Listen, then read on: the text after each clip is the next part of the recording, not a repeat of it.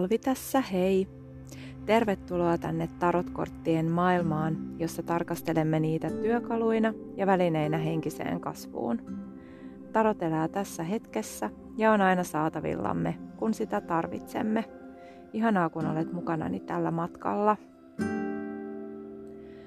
Tässä jaksossa kerron aluksi juuri alkaneesta härän kaudesta ja siihen liittyvistä suuren arkanan korteista – Jakson varsinainen aihe on kuitenkin lyhyt katsaus suuren arkanan korttien ja neljän klassisen elementin yhteyksiin.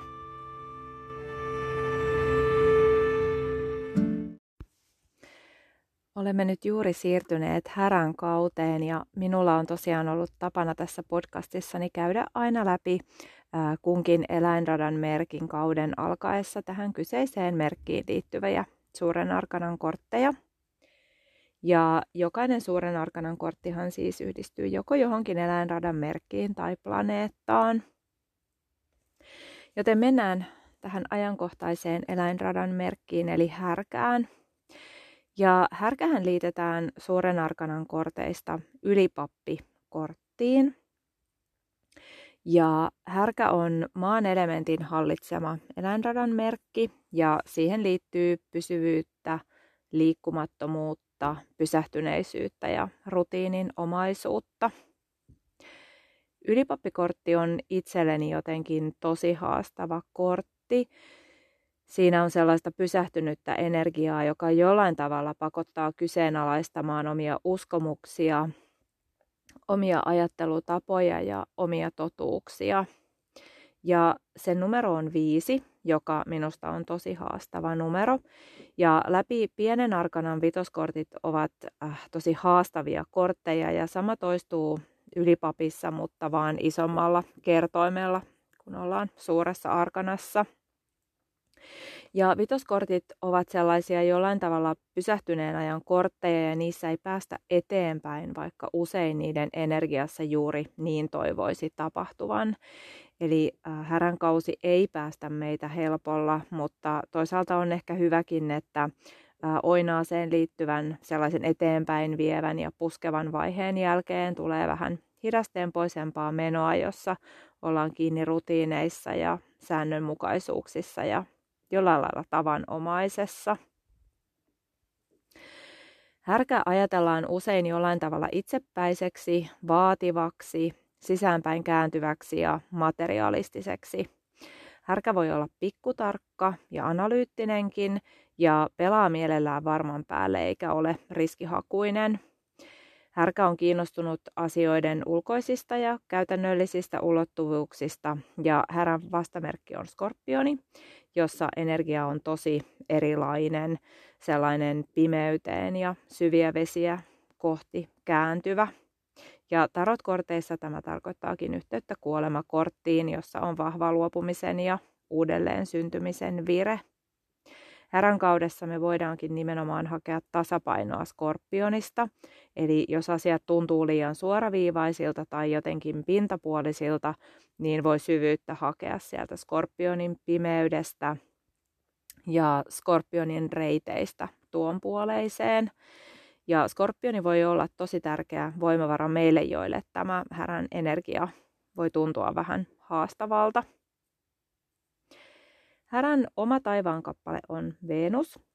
Ja Venus tuo mukanaan kauneutta, kepeyttä, valoisuutta, mutta se kääntää kuitenkin myös huomiota itsensä näkemiseen ja siihen, miten me voidaan löytää hyviä puolia itsestämme sen sijaan, että suhtaudutaan itseemme loputtoman kriittisesti. Ja Venus tavallaan kysyy, voidaanko nähdä itsemme lempeimmin silmin. Ja se kysyy, voidaanko kaiken muun kauniin keskellä nähdä myös itsemme kauniina. Ja äh, härän merkissä Venus tuo mukanaan sellaisen ulkoisten asioiden ja materiaan tärkeyden, ikään kuin äh, sellaisen koristeellisen version itsestään. minulle itselleni ylipappi on ennen kaikkea tietoon liittyvä kortti. Jos ajatellaan sen englanninkielistä nimeä Hierophant, juontaa se juurensa antiikin Kreikasta, jossa se tarkoitti nimenomaan yksilöitä, joilla oli pääsy ainoaan oikeaan pyhään tietoon, eli he osasivat lukea ja tulkita sellaista tietoa, mihin muilla ei ollut pääsyä.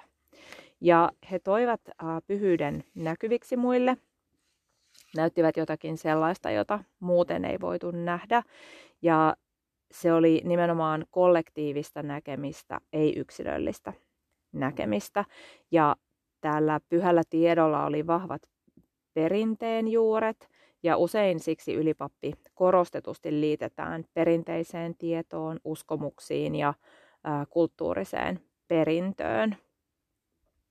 Jos haluat tutustua tähän mytologiseen puoleen syvemmin, niin suosittelen Rachel Pollackin kirjaa Tarot Wisdom, jossa suuren arkanan korttien historiaa ja mytologista taustaa on avattu tosi laajasti. Ja kuten tiedätte, niin pidän paljon Lindsay Mäkin tulkinnoista tarotkortteja koskien ja erityisesti ylipappikorttiin liittyvät ajatukset ovat auttaneet minua näkemään ää, tämän kortin ihan uusin silmin. Ja Lindsay Mack yhdistää ajatukseen tiedosta ja oikean tiedon merkityksestä sen, että meillä jokaisella on oma syvin tietomme. Joko me kuuntelemme sitä tai emme. Ja koko ikämme me ää, ikään kuin imemme itseemme vaikutteita ulkopuolelta ja meidän sisäinen totuus saattaa olla tosi vahvasti värittynyt muiden äänestä. Eli kuulemmeko sittenkin jonkun muun kuin oman äänemme, kun kuuntelemme sisäistä puhettamme. Eli kuulemmeko esimerkiksi vanhempiemme tai opettajiemme tai vaikka pomomme äänen, kun kuuntelemme sisäistä puhettamme. Ja tähän yhdistyy myös ajatus Veenuksesta ja siitä, miten me voidaan hyväksyä itsemme. Eli arvostammeko itseämme riittävästi, jotta haluamme tunnistaa oman totuutemme? Ja haluammeko tutkia sitä, mitä muut ovat meille totuuksina opettaneet? Ja kenen totuudenmukaista elämää me oikeastaan elämme onko meillä oma tahto tai oma ääni, tai voimmeko ajatella, että hyväksymällä itsemme voimme tutustua itseemme paremmin ja nähdä nekin puolet itsestämme, jotka ovat ristiriidassa sen meille ulkoapäin annetun totuuden kanssa. Ja minulle nämä ajatukset on olleet tosi silmiä avaavia suhteessa ylipappikorttiin. Ylipappikorttiin liittyy vahvasti myös puheen ja kuulemisen sekä näkemisen ja katsomisen teemat. Ja hyvin tyypillisesti sen kortin kuvastossa katsotaan tai kuunnellaan ja joku on aktiivisen katsomisen tai kuuntelun kohteena. Ja näinhän meillä myös elämässä tietyllä tavalla aina on, eli aina joku katsoo meitä tai kuuntelee meitä tai me katsomme jotain toista tai kuuntelemme jotain toista. Ja nämä kaikki ovat todella haastavia asioita. Kukaan meistä ei ole täysin puhdas ulkoisten vaatimusten tai ulkoisen kritiikin vaikutuksesta siihen, millainen oma sisäinen äänemme on. Ja näiden kaikkien ajatusten jälkeen, joita tässä jaan, niin sinun on ehkä helpompi ymmärtää, miksi koen ylipapin haastavana korttina. Se avautuu moneen suuntaan, mutta mikään niistä ei ole suoranaisesti helppo suunta. Ylipappikortti on numerojärjestyksessä korttien hallitsija ja rakastavaiset välissä. Ja hallitsija tosiaan on käynnistävä suurten luonnonvoimien kortti. Ilman sitä tämä kriittinen ja analysoiva ote, joka ylipapissa on läsnä, ei minun mielestäni olisi mahdollista. Eli hallitsijassa oman voiman tunnistaminen on keskeistä ja ylipapissa se kääntyy fyysisestä voimasta henkisempään suuntaan, mutta fyysinen kuitenkin välttämättä edeltää henkistä. Ja ylipapista siirrytään rakastavaiset korttiin, jossa katse siirtyy itsestä ulospäin. Siinä reflektoidaan, rakennetaan itseä suhteessa toisiin ja toiseuteen. Ja ylipappi on tietyllä tavalla valmistautumista tähän oman itsen tunnistamista ja oman äänen erottamista muista äänistä. Ylipopissa on tosi keskeistä sen yhteys maan elementtiin ja se korostuu myös tässä vuoden ajassa, jossa häränkausi on. Eli koko luonto herää meidän ympärillä eloon ja oikeastaan kaikki maan elementin äh, ilmentymät näyttäytyy meille aivan uusina, ikään kuin uusin kasvoin. Ja häränkausi sitoo meidät maahan. Me usein ihan konkreettisestikin halutaan laittaa kätemme multaan tähän aikaan vuodesta. Ja koemme sellaista samaa sisäistä heräämistä ja kasvua kuin luonto ympärillämme muutenkin. Tämä on kaunis ja herkkä aika, kun kaikki on uutta ja vastasyntynyttä. Ja itseäni juuri tämä miellyttää häränkaudessa kaikkein eniten, eli yhteys maahan sekä yhteys kasvuun ja vehreyteen. Häränkaudessa myös luonnon oma rytmi on tosi keskeinen, eli me ei voida kiirehtiä kasvun vaatimaa aikaa, vaan se tapahtuu juuri kuten sen on tarkoitus omalla ajallaan. Ja tämä hitaus ja vaatimus pysähtymisestä on tosi vahvasti läsnä. No millaiseen vaiheeseen me nyt sitten ollaan siirtymässä, kun äh, siirrymme äh, härän kauteen? Sanoisin, että äh, olemme ensisijaisesti nyt siirtyneet tai siirtymässä maan elementin energiaan, eli rauhalliseen ja pysähtyneeseen energiaan. Ja me saatetaan tuntea haastavia tunteita suhteessa itseemme ja siihen, kenen äänen mukaan me tanssitaan. Ja me saatetaan myös arvottaa itseämme hyvin kriittisesti tässä ajassa. Ja voi tuntua siltä, että tämä pysähtyneisyys ja itsekriittisyys pitää tiiviisti otteessaan, mutta tämän kautta me kuitenkin kasvetaan ja opitaan tuntemaan itseämme paremmin. Ja onneksi sentään luonto kukoistaa ja valoa on paljon ja siitä me saadaan voimaa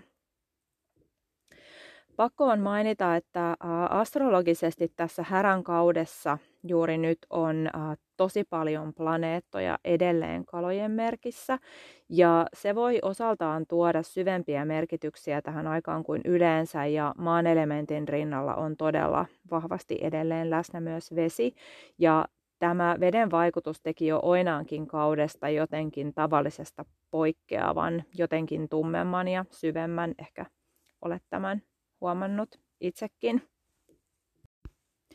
Mutta siirrytään sitten jakson varsinaiseen aiheeseen, eli suuren arkanan ja neljän klassisen elementin välisiin yhteyksiin. Äh, tässä vaiheessa on tosi tärkeää tuoda esiin se, että näitä elementtien ja astrologisten yhteyksien yhdistämisen malleja on useita ja yhtä ainoaa oikeaa tapaa ei ole. Ja itse nojaudun tässä tosi pitkälti länsimaisen astrologian perinteeseen sekä myös Golden Dawn perinteeseen siinä, miten elementtejä ja taivaan kappaleita sekä eläinradan merkkejä eri kortteihin yhdistelen. Ja toki otan tähän vapauden myös tuoda omaa näkökulmaani ja mitä itse pidän tässä mielekkäänä. Jakson tarkoitus onkin siis herätellä ajattelemaan suuren arkanan kortteja uudesta näkökulmasta, eikä kertoa, miten niitä pitäisi tulkita. Eli tästä kannattaa nyt ottaa mukaansa se, mikä itsestä tuntuu luontevalta. Ja tämän jakson on myös tarkoitus olla tosi tiivis katsaus ja lähinnä herätellä ajatteluasi, joten en käytä kohtuuttomasti aikaa yksittäisen kortin käsittelemiseen tässä. Jos tämä aihe kuitenkin tuntuu sinua kiinnostavan, niin ole vaan yhteydessä ja kerron, niin mielelläni teen tästä vaikka jonkinlaisen itseopiskelumateriaalin, jos tämä on aihe, joka herättää kiinnostusta. Mutta kerrotaan vielä alkuun, mitkä ovatkaan klassiset neljä elementtiä. Ja nehän ovat siis tutut ilma, vesi, tuli ja maa.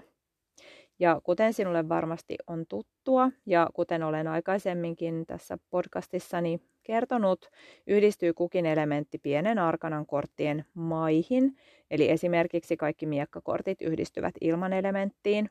Jos haluat syventyä eri elementteihin tarkemmin, niin kuuntelethan niitä koskevan aikaisemman podcast-jaksoni. Suuressa arkanassa nämä neljä klassista elementtiä ovat myös läsnä. Niiden yhteys kortteihin rakentuu astrologisen perinteen pohjalta. Joko niin, että korttiin liitetään jokin tietty planeetta tai taivaankappale, jolla on yhteys tiettyyn elementtiin, tai vaihtoehtoisesti korttiin liitetään jokin eläinradan merkki, jolla on yhteys tiettyyn elementtiin. Tämä on siis tosi yksinkertaistettu malli, jossa en esimerkiksi lähde nyt avaamaan sitä, mihin taivaan kappaleeseen esimerkiksi jokin eläinradan merkki yhdistetään. Eli pidän tämän selkeänä pakettina tässä. Ja elementit voivat siis avata sinulle uudenlaisen tavan tulkita suuren arkanan kortteja. Ne ei todennäköisesti anna samanlaista rakenteellista mallia sinulle kuin ne pienessä arkanassa tekevät, mutta elementti voi syventää ymmärrystäsi yksittäisistä korteista ja erityisesti silloin, jos jokin suuren arkanan kortti on sinulle haastava, tulkittava. Mutta aloitetaan ja käydään ensin läpi suuren arkanan kortit, jotka yhdistetään eläinradan merkkeihin, eli perinteisesti äh, horoskooppimerkkeihin. Ja tämä kokonaisuus on helppo ymmärtää siitä näkökulmasta, että jokaisella eläinradan merkillä on jokin elementti, johon se liittyy. Ja tässä on tosi vankka länsimainen perinne taustalla, joten tämä malli on tosi vakiintunut. Ja käyn nämä kortit läpi seuraavassa järjestyksessä. Eli ensin kortit, jotka eläinradan merkin perusteella yhdistetään tulen elementtiin, sitten kortit, jotka yhdistetään veden elementtiin, seuraavana kortit, jotka yhdistetään ilman elementtiin ja lopuksi ne, jotka yhdistetään maan elementtiin.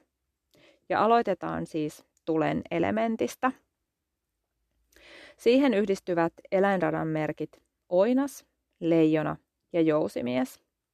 Näin ollen suuren arkanan korteista tulen elementtiin yhdistyvät hallitsija, voima ja kohtuus. Ja hallitsija tuntuu näistä luontevimmin tulen elementin kortilta ja myös kohtuus, jossa ajattelen, että tuli on kuolemakortin jälkeen välttämätön tällainen uudelleen rakentamisen energia, joka tarvitaan siinä kohtuuskortissa tulen elementin muodossa. Voimakortissa itselleni tämä yhteys ei tunnu ihan niin selvältä, mutta toki voimaa vaativissa tilanteissa tulen energia on tarpeen ja sen voi ajatella nimenomaan henkisenä energiana voimakortissa. Ja voimakortti myös aloittaa suuren arkanan toisen vaakasuoran rivin, joten siitä näkökulmasta tulen voima tuntuu tässä luontevalta. Mennään sitten veden elementtiin.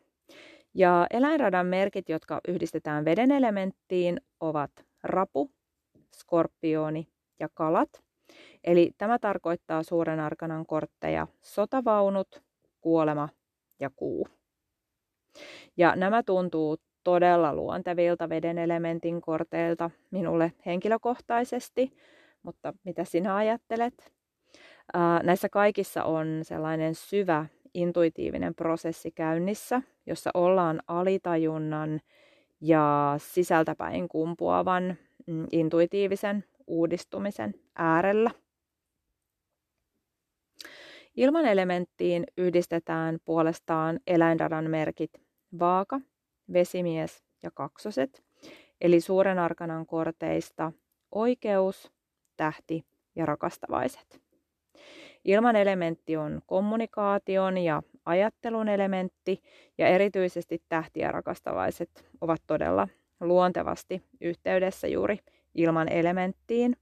Ehkä yhteyden löytäminen oikeuskorttiin on aavistuksen haastavampaa ja minulle se on äh, sellainen nykyhetkeen keskittymisen kortti. Eli voisin ajatella hakevani yhtymäkohtaa tässä siitä, että ohjaamalla tietoisesti ajatteluamme nykyhetkeen sen sijaan, että haahuillaan menneessä ja tulevassa, niin voidaan saavuttaa oikeuskortin kortin syvä viesti. Mennään sitten maan elementtiin. Eli maan elementtiin yhdistetään eläinradan merkit kauris, härkä ja neitsyt. Ja tämä tarkoittaa, että maan elementti on läsnä korteissa paholainen, ylipappi ja erakko. Tämäkin tuntuu varsin luontevalta, koska maan elementti liittyy olemiseemme fyysisinä ja kehollisina olentoina, ja siihen, miten yhdistämme tätä konkreettista olemustamme henkiseen puoleemme. Ja nämä kortit avaavatkin sellaista henkisen ja fyysisen samaan, samanaikaisuutta ja siihen liittyviä haasteita, esteitä, rajoitteitamme myös sekä kunnianhimoa ja vaatimuksiamme itseämme kohtaan. Näissä kaikissa korteissa on läsnä ajatus siitä, miten toimimme ja miten olemme läsnä fyysisessä olemuksessamme. Ja niissä on myös sellainen pysähtynyt ja ulospääsyä etsivä tunnelma. Tässä siis lyhyt yhteenveto eläinradan merkeistä ja elementeistä. Oliko tässä sinulle jotakin yllättävää, kun ajattelet omaa tulkintaasi jostakin suuren arkanan kortista, tai vahvistiko tämä tulkintaasi? Siirrytään sitten taivaan kappaleisiin, jotka liitetään suuren arkanan kortteihin, ja pohditaan, miten elementit tätä kautta ovat läsnä. Myös tässä on melko vakiintunut perinne taustalla, joten nojaan hyvin vahvasti siihen. Kaksi taivaan kappaletta haluan kuitenkin nostaa tässä esiin siltä osin, että niissä tein selkeästi oman valinnan siitä, mihin kategoriaan ne laitan. Eli ensinnäkin Merkurius. Se voidaan perinteisesti yhdistää sekä ilman että maan elementtiin, mutta itselleni se on selkeästi yhteydessä nimenomaan ilman elementtiin. Ja toisena Pluto. Se yhdistetään yleensä sekä veteen että tuleen, ja minulle itselleni se on selkeästi yhteydessä nimenomaan veden elementtiin.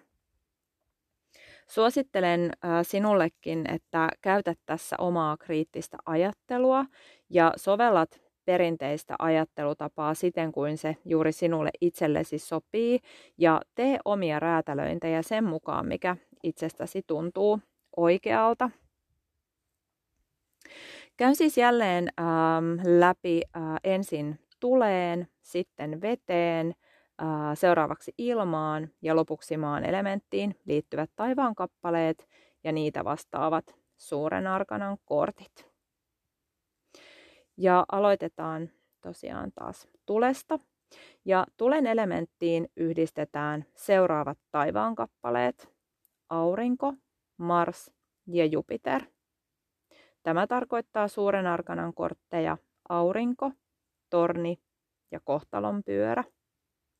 Näissä kaikissa on läsnä todella voimakas uudistava energia, joten tulen elementin läsnäolo tuntuu tosi luontevalta Aurinkokortissa tuli on sellaista valaisevaa, tornissa taas maantasalle polttavaa ja kohtalon pyörässä se näyttäytyy uudistavana ja eteenpäin vievänä voimana.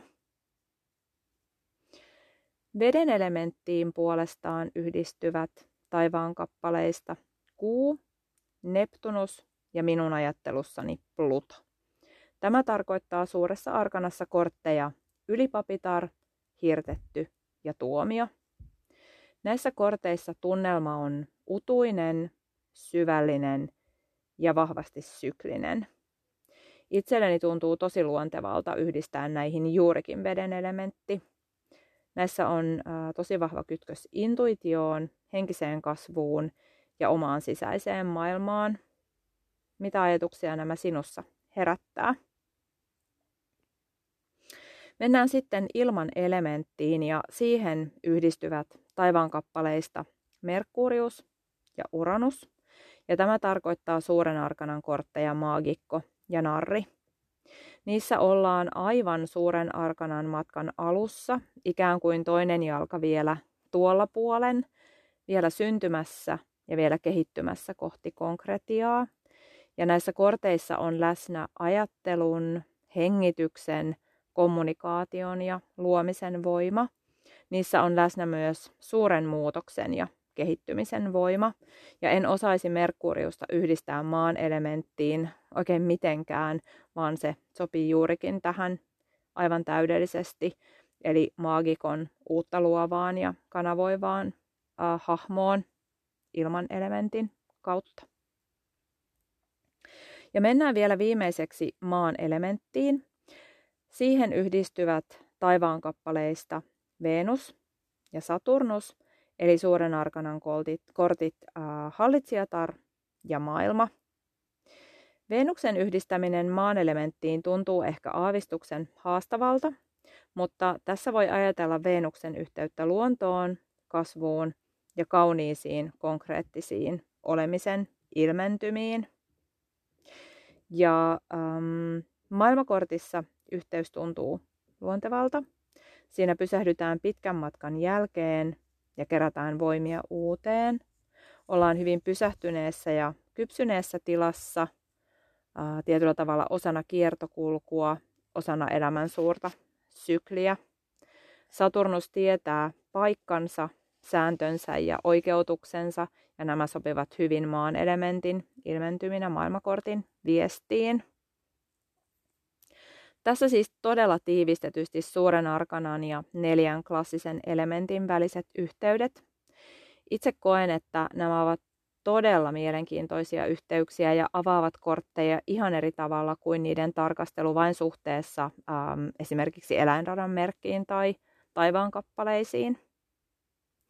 Tiivistän vielä tähän loppuun suuren arkanan kortit per elementti.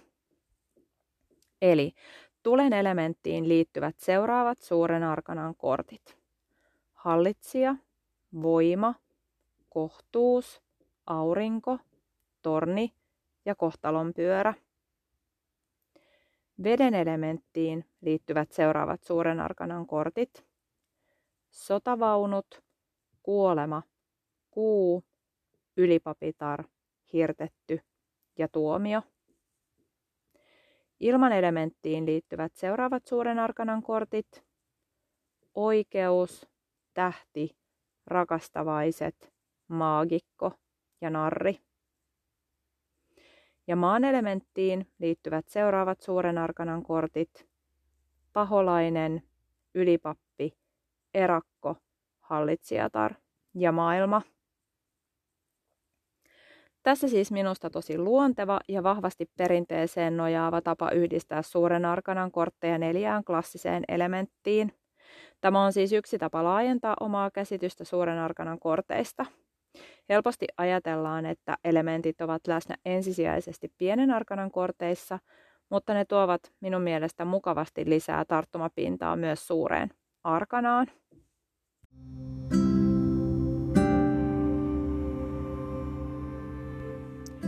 Kiitos tästä yhteisestä ajasta.